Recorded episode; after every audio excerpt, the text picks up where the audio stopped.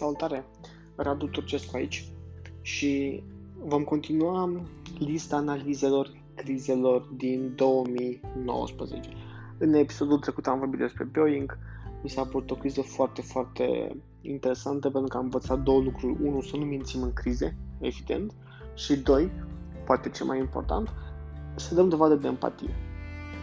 Dăm dovadă de empatie pentru că empatia ne poate salva reputația. Astăzi vom continua cu o organizație care se află în criză de vreo 4 ani, și anume Facebook.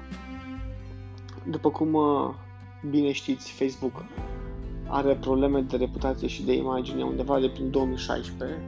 A fost alegerile lui Donald Trump, uh, ce a mai fost? A fost, uh, a fost Brexitul, în fine, a fost cea problemă cu datele personale, prezența lui Mark în congres.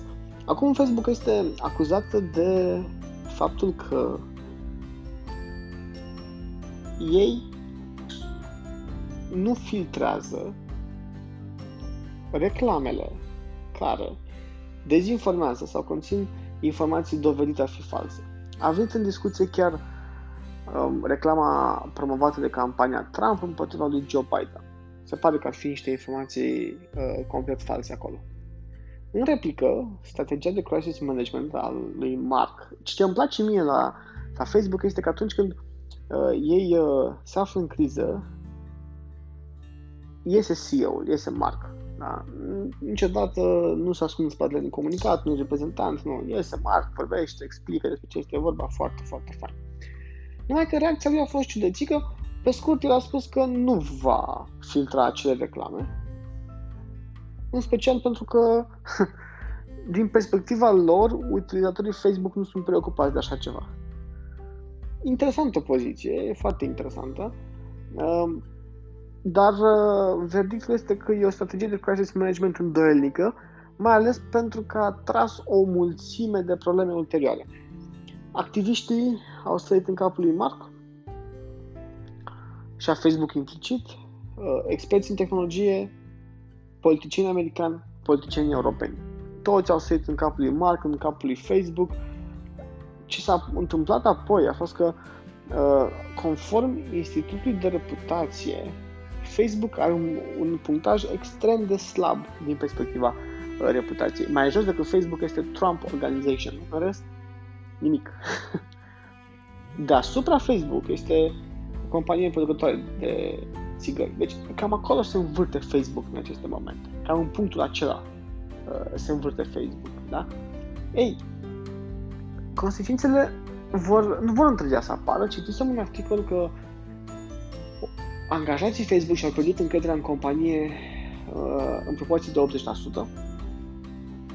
Da, mi se pare o cifră alarmantă, o situație alarmantă. Uh, criza nu se va încheia și crizele pentru Facebook nu se vor încheia, ei vor continua să aibă probleme.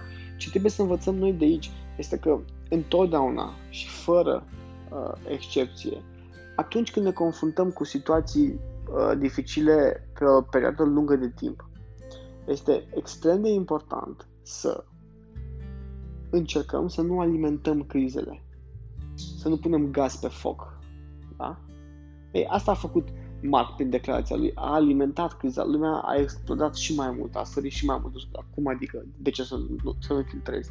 De ce să permiți informații total false, dovedite a fi false, la tine pe platformă?